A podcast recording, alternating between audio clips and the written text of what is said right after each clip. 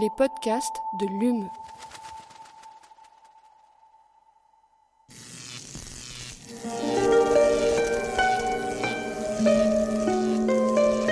Allume la science. C'est une des nombreuses manières d'essayer de comprendre l'homme. Eh bien, imagine que toute forme de vie sur Terre meurt instantanément et que chaque molécule de ton corps explose à la vitesse de la lumière. Une sorte de, de relativisme absolu. Inversion complète de la charge des protons. La Terre va entendre ces mots. Allume la science. Bonjour et bienvenue à tous et toutes dans Allume la science, l'émission qui vous branche chaque semaine sur l'actualité des laboratoires de l'Université de Montpellier et de ses partenaires. Quand un bateau prend l'eau, un bon capitaine fait monter tout l'équipage sur le pont pour écoper. Écoper et espérer ainsi atteindre la terre ferme.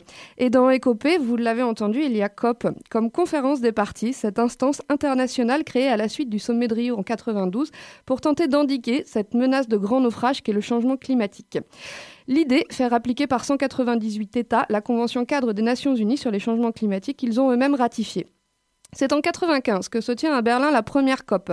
Depuis, 26 sont passées, une par an jusqu'à la dernière organisée en 2022 à Sharm la COP 27. De ces rendez-vous, on retient en particulier la COP 3 qui accoucha des protocoles de Kyoto et la COP 21 pour les accords de Paris. On retient aussi l'échec de la COP 15 à Copenhague qui visait à renégocier un accord sur le climat. En parallèle de ces COP climat et face à l'effondrement de la biodiversité est créée dès 1994 la COP pour la biodiversité organisée, elle, tous les deux ans. S'il ne faut en citer qu'une, on retiendra peut-être la COP 10 de Nagoya, où les gouvernements se sont engagés à atteindre les 20 objectifs d'Aichi. J'espère que je prononce bien, sinon nos invités me reprendront. Donc les 20 objectifs d'Aichi, parmi lesquels réduire de moitié la perte d'habitat naturel ou mettre en œuvre des plans de consommation et de production durable. En 2020, aucun de ces objectifs n'avait été atteint. Le constat de l'effondrement de la biodiversité est sans appel. Un million d'espèces sont menacées d'extinction, 75% de la surface terrestre est altérée de manière significative et 85% des zones humides ont disparu. Le problème quand on COP, c'est qu'on ne répare pas la fuite. Nos deux invités sont toutes les deux en doctorat à l'Université de Montpellier et elles ont été sélectionnées pour participer à la dernière COP pour la biodiversité. La COP 15, donc, organisée à Montréal du 7 au 19 décembre dernier sous présidence chinoise et elles nous en parlent aujourd'hui. Anaëlle Durfort et Marie-Morgane Rouillet, bonjour et bienvenue dans Allume la science. Bonjour. Bonjour. Elle n'est l'objet d'aucune COP, pourtant il n'en existe qu'une et elle est sur Divergence FM. Avec moi pour mener cette interview, Aline Perriot. Bonjour. Bonjour Aline. Pas de reportage aujourd'hui, mais vous retrouverez notre séquence reportage la semaine prochaine. Enfin, l'invité des dernières minutes est Agnès Pesanti, responsable de la culture scientifique. Elle nous présente la nouvelle saison du Bar des Sciences et ça commence le 26 janvier avec un sujet cauchemardesque, pardon, les troubles du sommeil. Allume la science, vous avez le programme, c'est parti. Chargement de l'engin terminé. Nous sommes à 0 moins 60 secondes. 59, 58, 57, 56, 55. Alors pour commencer, on va, on, va, on va vous présenter un petit peu, comprendre un petit peu mieux sur quoi vous travaillez. Je l'ai dit, vous êtes toutes les deux doctorantes. Alors euh, Anaëlle Durfort, on vous avait reçu il y a quelques temps pour nous parler du Blue Carbone. Euh, vous êtes doctorante à Marbec, le laboratoire de biologie sous-marine de l'Université de Montpellier. En, quelques mots, vous pouvez nous rappeler sur quoi vous travaillez? Ouais, donc effectivement, je suis en écologie marine et mon sujet de thèse se concentre sur l'océan austral, donc l'océan autour de l'Antarctique. Et je vais regarder comment le krill et les baleines participent à la séquestration du carbone et comment les pêcheries de krill peuvent impacter ce puits de carbone. Merci. Alors Marie-Morgane Rouillet, c'est une première pour vous. Par contre, vous êtes doctorante au CEF. Alors sur quoi vous travaillez? Alors moi, je travaille aussi en écologie marine. Euh, je travaille sur la conservation des oiseaux marins migrateurs dans l'océan Atlantique, savoir où est-ce qu'ils sont menacés et comment est-ce qu'on peut mieux les protéger. Merci beaucoup. Alors, vous avez toutes les deux été sélectionnées pour participer à la COP 15 sur la biodiversité. Et euh, est-ce que vous pouvez nous raconter un peu comment ça s'est passé, cette sélection? Est-ce que vous avez candidaté pour aller là-bas? Ouais, alors pour moi, c'était un peu une première parce que je connaissais très peu JYBN. Je faisais partie d'une association qui faisait déjà partie de, ce réseau mondial de la jeunesse pour la biodiversité.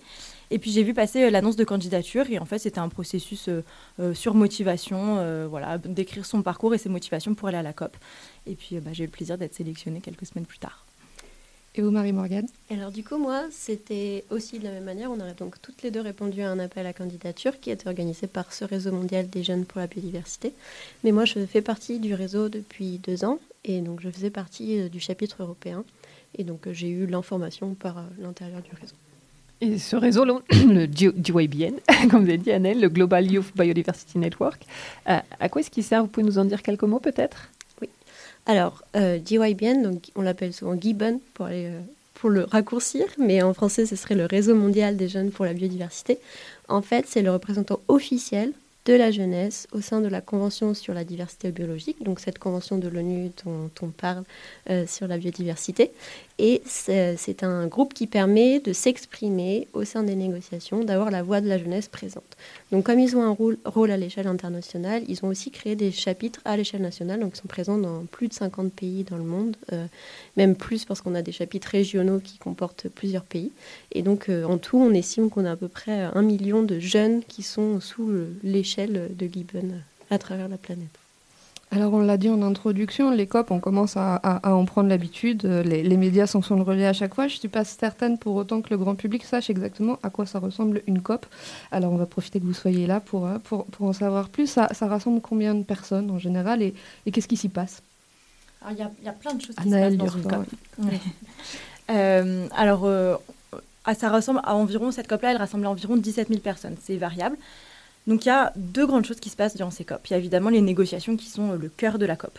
Donc, ça, ça va être euh, les négociateurs de chaque pays. Donc, chaque pays envoie une délégation de négociateurs euh, qui est minimum euh, deux personnes, mais il y a des pays qui envoient beaucoup plus que ça.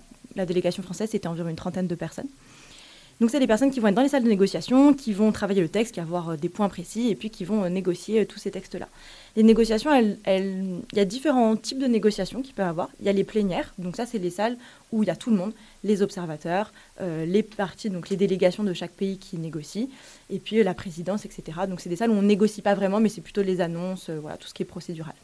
Après, il y a les groupes de contact. Donc là, c'est vraiment les salles où on négocie le texte.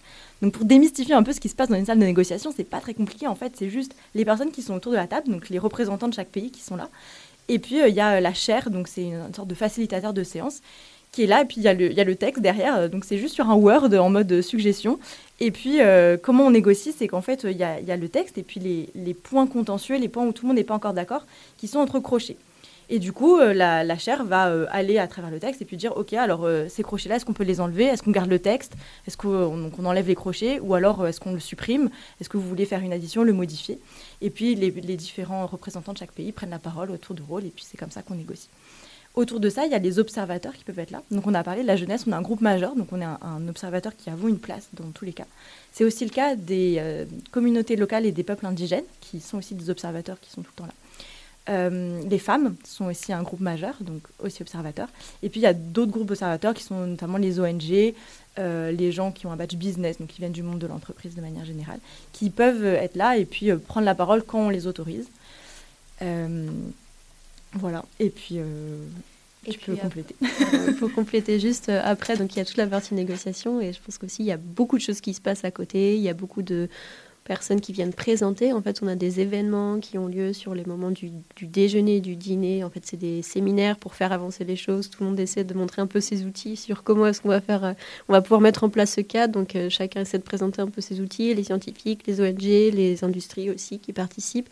Donc, euh, on a vraiment un peu tous ces, tous ces acteurs qui se regroupent dans un endroit. Donc il y en a qui participent aux négociations, il y en a qui viennent juste pour euh, parler avec les autres, rassembler en fait, parce que c'est vraiment une communauté qui travaille sur la biodiversité qui se rassemble en fait à ce, moment des COP.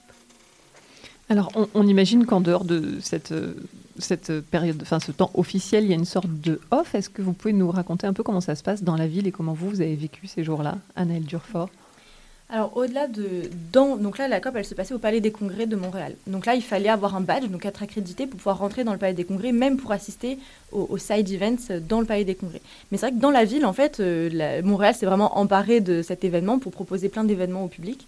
Donc qui étaient ouverts à tous. Donc il y avait euh, des conférences, euh, des débats, des débriefs qui s'appellent des débriefages au Québec. Donc il y avait des petits débriefages tous les soirs pour expliquer qu'est-ce qui s'était passé dans la COP.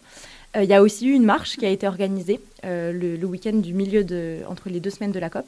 Donc euh, voilà, une grande marche qui était assez euh, festive, qui, qui ressemble pas trop aux marches qu'on a en France, qui était beaucoup plus euh, artistique. euh, voilà, il y avait eu beaucoup d'art euh, qui était. C'est euh, festif, comme, euh, c'est festif comme événement ou pas? Ça, oui, ça l'était. À l'intérieur du Palais des Congrès, beaucoup moins, c'est beaucoup plus euh, sérieux et, et voilà. Mais à l'extérieur, ça, ça l'a été, moi j'ai trouvé. Aussi parce que du coup cette marche euh, qui a quand même rassemblé 3000 personnes, donc c'était pas mal, c'était co-organisé donc par la société civile du Québec euh, qui était très active, qui a organisé beaucoup d'événements à, l'extérieur aussi pour euh, communiquer sur ce qui se passait dans la ville. Et puis donc Gibbon aussi, donc on a toute une équipe qui était travaillée sur la mobilisation, qui a été un partenaire de, cette marche. Et puis on a eu d'autres événements.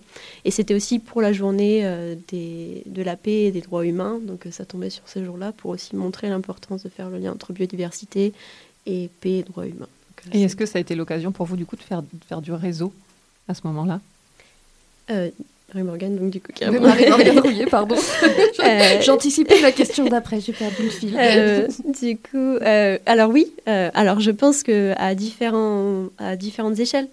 Euh, donc nous, je pense, enfin pour moi, c'était très important. Il y a des gens de Gibbon que ça fait deux ans que je travaille avec eux, je les avais jamais rencontrés. Donc euh, déjà rien que de pouvoir rencontrer cette communauté de jeunes qui fait des choses formidables sur le terrain, qui travaillent dans des pays euh, sur le terrain, à faire des actions, à faire, à mobiliser la jeunesse, c'est incroyable. Donc de rencontrer cette communauté, pour moi, c'est c'est du réseau au sein de la jeunesse qui permet de montrer qu'il y a des choses positives qui se font. Après, on a du réseau qui s'est fait. Alors nous, on voudrait bien avoir des choses qui se passent un peu en France. Alors on a essayé de créer des contacts avec euh, les, né- les négociateurs français, avec la délégation française, donc plus ou moins réussi. Et puis il y a du réseau qui se fait aussi euh, avec les gens. Par exemple, nous, on y va aussi. On est des citoyens, on est des jeunes, des scientifiques, on a un peu tout. Donc il y a aussi des, choses qu'on découvre, des gens avec qui on peut interagir sur d'autres sujets euh, qui vont nous ouvrir un peu l'esprit. On a rencontré les gens, enfin moi j'ai rencontré des gens de l'IPBES, qui est le secrétariat sur la biodiversité, qui fait des rapports sur l'état de la biodiversité régulièrement. Donc c'est des opportunités assez incroyables qu'on n'a pas tous les jours aussi. Alors justement, vous aviez, vous aviez des rôles. euh, le Gibbon donne des rôles à chacun pour optimiser justement son, son action. Est-ce que vous pouvez nous dire quels étaient euh, vos rôles? Alors Annelle Durfort, pour commencer. Alors moi j'étais dans la dans l'équipe policy, donc euh, politique, donc euh, l'équipe qui a vraiment suivi euh, les négociations. Donc euh, un des travaux principaux qu'on avait à faire euh, au sein de la COP, c'était de suivre les négociations et de faire du tracking. Donc euh, c'est-à-dire qu'en salle de négociation, on essayait vraiment de retranscrire tout ce qui se passait. Donc la position de chaque pays, quel texte était négocié et puis voilà lesquels coincés sur quel point pour comprendre un peu quels étaient les enjeux et quelles sont les positions de chaque pays. Et ça, ça sert pourquoi? Parce qu'ensuite, il faut, si on veut faire du lobbying, donc nous, on a tout un tas de priorités qui ont été définies pour la jeunesse. Donc, c'est des consultations qui ont été faites pour un peu faire émerger quelles étaient les priorités de la jeunesse en termes de protection de la biodiversité, qu'est-ce qu'on voulait vraiment voir apparaître dans le cadre. Ensuite, pour pousser pour ces priorités, nous, il va falloir qu'on fasse du lobbying. Donc ça, c'est le deuxième grand volet de, la team policy. Et pour aller faire du lobbying, eh ben, il va falloir qu'on aille parler à des gens pour essayer de les convaincre que euh, bah, nos positions sont intéressantes et qu'il faudrait les soutenir. Pourquoi on est obligé de faire ça? Parce que nous, en tant qu'observateurs, on ne peut pas directement négocier. Donc, c'est-à-dire que nous, si on veut faire une addition de texte euh, dans le cadre, il va, par exemple, ou un autre texte, hein, il va falloir que des gens nous donnent la parole et, puis qu'on fasse cette proposition-là et qu'elle soit soutenue par au moins un parti, donc au moins un pays. Si on n'est pas soutenu, euh, notre proposition, elle est nulle, euh, elle ne rentre pas dedans d'office. Donc, ça nous oblige d'avoir tout ce travail de lobbying en amont. Et du coup, c'est important de comprendre la position de chaque pays pour savoir à qui on va s'adresser pour pousser pour telle ou telle euh, proposition que nous, on veut faire passer. Alors on va y venir sur ces propositions, mais avant, Marie-Morgane Rouillet, donc quel était votre rôle, vous? Alors moi j'étais dans l'équipe euh, de coordination. Alors juste pour donner un peu une idée de toutes les équipes qu'il y avait, donc on avait l'équipe euh, politique qu'Annelle vient de décrire, on avait l'équipe coordination, on avait l'équipe mobilisation, action, et on avait l'équipe euh, artiste aussi, euh, qui nous a fait des belles choses. Et donc du coup, euh, moi je fais partie de, l'équipe de la coordination de la délégation francophone parce que cette année on avait réussi à avoir un financement spécifique pour les jeunes francophones qui avaient été sous-représentés jusqu'à présent. Et donc on a organisé euh, les liens et les partenariats aussi qu'on peut créer entre tous les jeunes de la francophonie.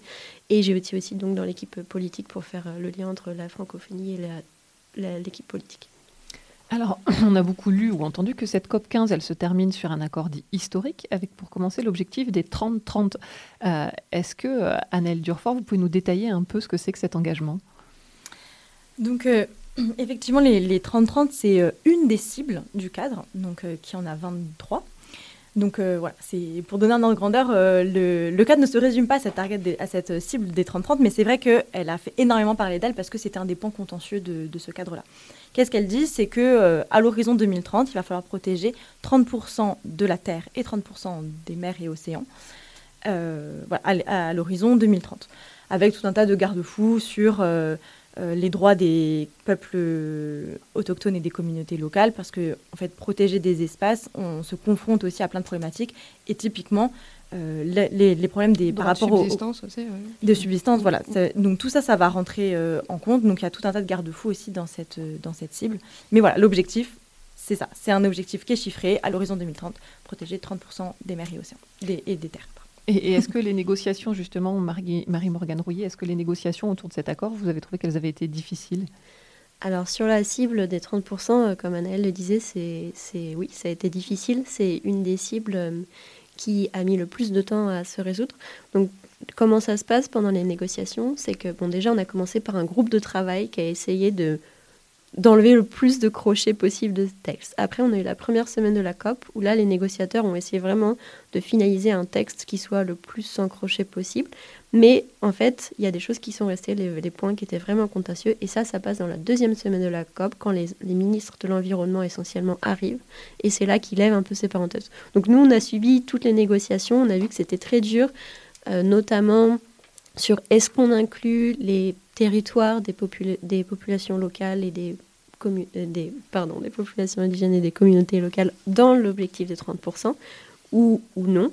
Et, et aussi, est-ce qu'on maintient l'objectif de qualité euh, qui est vraiment l'aspect important de 30%, parce que c'est bien de protéger le 30%, mais si, si on protège le 30% et qu'on met aucune, euh, aucune gestion derrière et qu'il n'y a pas du tout de qualité, on perd un peu l'objectif de cette cible. Donc c'était vraiment les deux points contentieux. Ça n'a pas été facile et ça s'est résolu au, au niveau des ministres quand ils sont venus. Comme ça, peut-être si je peux faire un petit ajout sur ça. En fait, euh, comme Marie-Morgane l'a dit, euh, nous, on a suivi toute une partie des négociations et quand les ministres arrivent, c'est ce qu'on appelle la partie du high level segment, donc le segment de haut niveau. Et là, les négociations sont fermées aux, euh, observateurs. Donc nous, les dernières négociations qu'on a vues, les dernières séances qu'il y avait, il y avait encore plein de crochets partout dans ce texte-là. Et après, c'est un peu boîte noire, le high level segment. C'est euh, voilà, ce texte-là, il entre comme ça et puis il ressort sans crochet une fois que les ministres sont passés dessus. Donc en fait, euh, voilà, c'était un peu juste pour appuyer aussi que en tant qu'observateur, on voit pas tout. Et typiquement sur une cible comme ça où c'était très contentieux, en fait, c'est difficile de savoir pour nous comment ça s'est vraiment résolu parce que en fait, il y a un peu cette boîte noire au milieu où là, on arrive un peu aux limites de la transparence des COP. Alors, un, deuxième accord financier cette fois-ci, alors j'imagine que ça a dû être compliqué aussi, euh, donc, euh, a, été, a, a été conclu avec la création dès 2023 du FEM, le Fonds mondial pour l'environnement, donc qui sera doté d'une enveloppe de 30 milliards de dollars. Cette somme, elle a été jugée très insuffisante par les, par les pays du Sud. Est-ce que vous pouvez nous expliquer pourquoi? Déjà, à quoi va servir ce FEM peut-être, et puis pourquoi c'est insuffisant, 30 milliards? Alors euh, du coup, Durfort, toujours. Donc tout cet argent qui, qui est mis sur la table, il va aller bah, mettre en place euh, l'implémentation, l'implémentation du cadre. Donc mettre en place toutes ces cibles qui ont, qui ont été décidées. Après, 30 milliards, ça paraît une grosse somme, mais il faut remettre en perspective un peu les, les ordres de grandeur euh, qu'il a.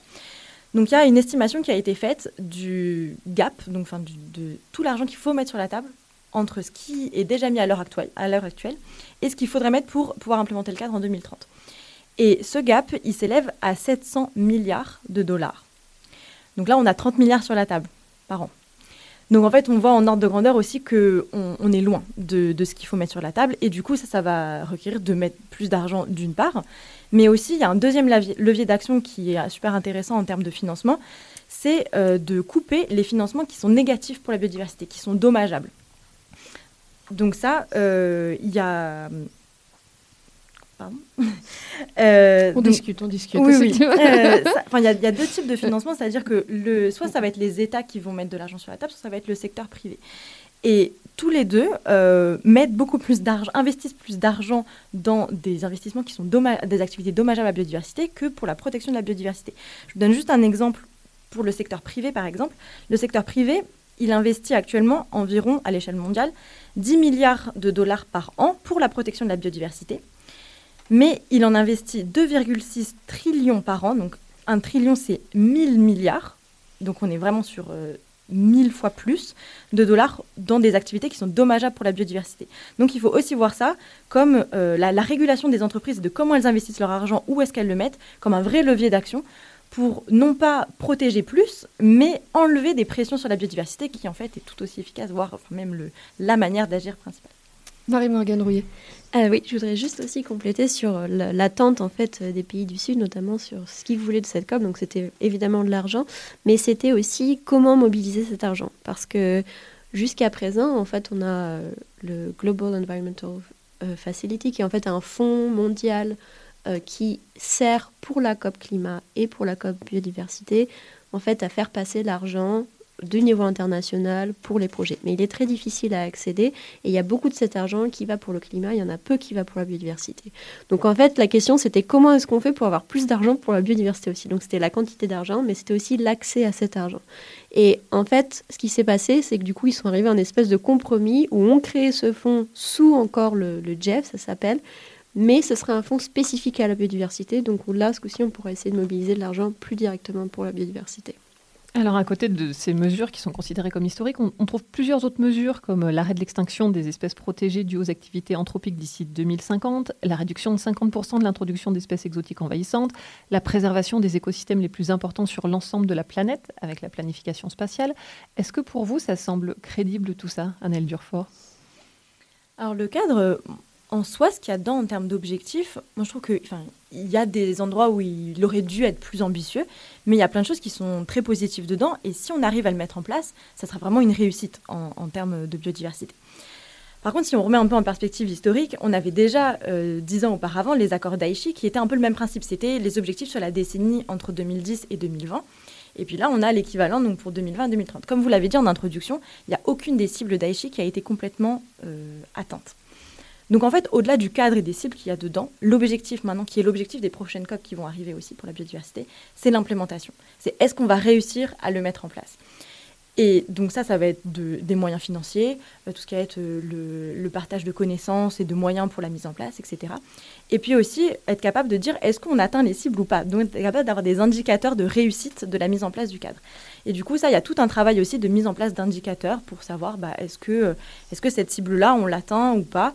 Et, avoir des indicateurs pertinents, mesurables, quantifiables, etc. Ça, c'est aussi un énorme enjeu en fait de cette COP-là et puis des COP qui arrivent pour, euh, pour savoir si... Si on va vraiment mettre en place ce cadre. Alors, le temps, il file à toute vitesse. Euh, il doit nous rester à peu près 1 minute 30. Je vous laisse, je vous laisse conclure, Marie-Morgane Rouillet.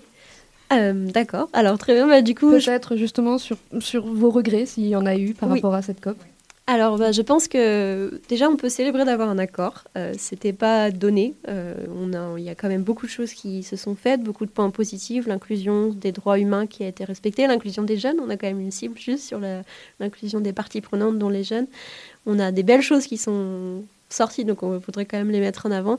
Après, c'est clair qu'il y a un manque de financement. C'est plus que ce qu'on avait avant pour les objectifs d'Aichi, donc c'est mieux que mieux qu'avant, mais pas encore suffisant. Et on a quand même des rendez-vous manqués sur euh, l'inclusion dans le texte de, de, la compensation sur la biodiversité. Donc euh, même principe que la compensation carbone, on, on remplace des on, fait des dommages à un endroit et on reconstruit ailleurs, mais on sait que ça marche pas comme ça en pratique. Donc ça, c'était vraiment un point négatif de ce qui est sorti de ce cadre peut-être. Un grand merci à toutes les deux. Alors pour tous ceux qui voudraient aller plus loin, et, et je pense qu'il y en a beaucoup, vous donnez une conférence donc ce jeudi, euh, ce jeudi à 18h30 à Triolet. Donc justement pour restituer, euh, on pourra vous poser des questions, c'est bien ça? Tout à fait. Oui, c'est ça. Ce sera une heure et demie de conférence où on va expliquer euh, comment ça marche une COP et puis avec 45 minutes de débat. Donc il y aura de quoi discuter. Donc rendez-vous à Triolet. Et encore merci à toutes les deux. Merci beaucoup. Merci beaucoup. Et on accueille maintenant notre invité de dernière minute. Et aujourd'hui c'est Agnès Pesanti, donc euh, qui est responsable à la culture scientifique de l'Université de Montpellier. Bonjour Agnès. Bonjour.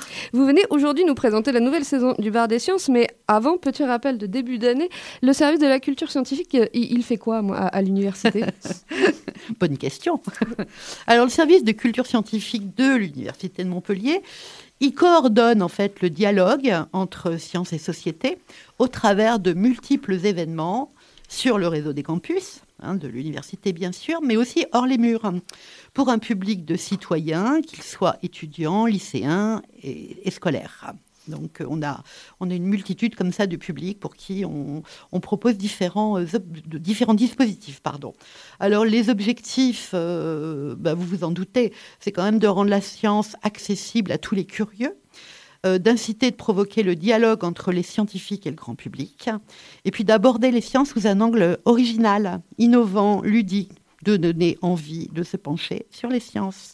Et c'est un objectif atteint avec le bar des sciences donc, euh, que vous venez nous présenter aujourd'hui. On est reparti pour une nouvelle saison et le prochain, donc c'est bah le 26 janvier prochain au Dôme. C'est effectivement un objectif euh, atteint puisque maintenant le Bar des Sciences est devenu l'un des événements phares de culture scientifique à Montpellier en proposant une fois par mois eh bien, euh, un débat participatif et citoyen, et on y tient, autour de toutes les sciences. Alors le, prochain, donc je l'ai dit, 26 janvier, est sur un, sur un thème que j'ai déjà annoncé en, en, en introduction de l'émission, un thème cauchemardesque pour certains. C'est ça, c'est ça, oui, effectivement, la première soirée porte sur les troubles du sommeil. Alors le sommeil, euh, c'est en effet un déterminant majeur hein, pour notre santé. Euh, ça touche euh, la mémoire, ça touche l'apprentissage, le métabolisme, l'immunité. Il est vraiment avéré que le sommeil est crucial pour de nombreuses fonctions biologiques et cognitives. Or, depuis un quart de siècle, eh bien, la qualité du sommeil des Français se dégrade. Pour diverses Aïe. raisons que l'on abordera au cours de ce bar des sciences. Et alors, il faut savoir aussi que ces troubles sont nombreux, très nombreux, et qu'ils n'épargnent personne. Femmes, hommes, tout petits, enfants, adolescents, sujets âgés, toutes ces personnes peuvent être atteintes par des troubles du sommeil. Et à terme, eh bien, ils ont des conséquences très importantes sur la qualité de vie. Et donc, qui sont vos invités pour, euh, pour euh, discuter autour de ce sujet? Alors, on va avoir le plaisir d'a- d'accueillir deux expertes pluridisciplinaires qui vont répondre évidemment, hein, c'est l'ADN du bar des sciences, aux questions du public hein, en présence. On va avoir Valérie Cochen de Coq, qui est neurologue, spécialiste du sommeil et de la vigilance au pôle sommeil et neurologie de la clinique Beau-Soleil à Montpellier. Et puis Cécile Priou, elle, elle est psychiatre et elle est spécialiste de la prise en charge des troubles du sommeil en clinique et en consultation euh, cabinet privé. Voilà, ces deux personnes vont avoir une approche différente mais tout à fait complémentaire pour parler de ce cauchemar. Et donc, à partir de là, on lance la saison jusqu'au mois de juin et c'est un bar des sciences tous les mois. Alors, vous Un pouvez nous, nous, donner, euh, nous donner un petit peu la primeur des thèmes qui seront traités. Alors, le jeudi 16 février, nous traiterons du thème Où se cache la physique quantique dans notre quotidien? On n'imagine même pas. Je, je n'en dirai pas plus, mais la physique quantique, elle est partout. Jeudi 16 mars, le bien-être en éducation, comment et pourquoi. Et ça, c'est le- le- le- la soirée qui s'inclut dans le cadre de la Semaine du cerveau. Comme chaque année, on a une soirée en partenaire. Mhm. Voilà, exactement. Le 13 avril, jeudi 13 avril, les sciences participatives, une autre façon de faire de la recherche. Le 25 mai, vouloir un bébé à tout prix. Ça sous-entend beaucoup de choses. Et le 22 juin, quelle est la place du travail aujourd'hui? Parfait. Et on retrouve bien sûr toute la programmation donc, euh, sur la page du bar des sciences sur, euh, sur, sur le net. tout Exactement. simplement. Et donc, petit rappel, donc le prochain, 26 janvier, 20h30, 26 janvier, 20h30, au Dôme. toujours au Dôme. On accueille euh, avec plaisir le, le- le public qui sera ravi peut-être de venir euh, nous voir. Je voulais juste rappeler quand même que cette saison est coproduite évidemment par les services culture scientifique de l'Université de Montpellier, mais aussi de ses partenaires euh, fidèles et principaux que sont l'INRAE, l'INSERM et l'IRD. Merci beaucoup Agnès. Merci à vous. Allume la science, c'est déjà fini pour aujourd'hui. Un grand merci à Tom Chevalier pour la réalisation de cette émission. On se retrouve la semaine prochaine. D'ici là, restez branchés.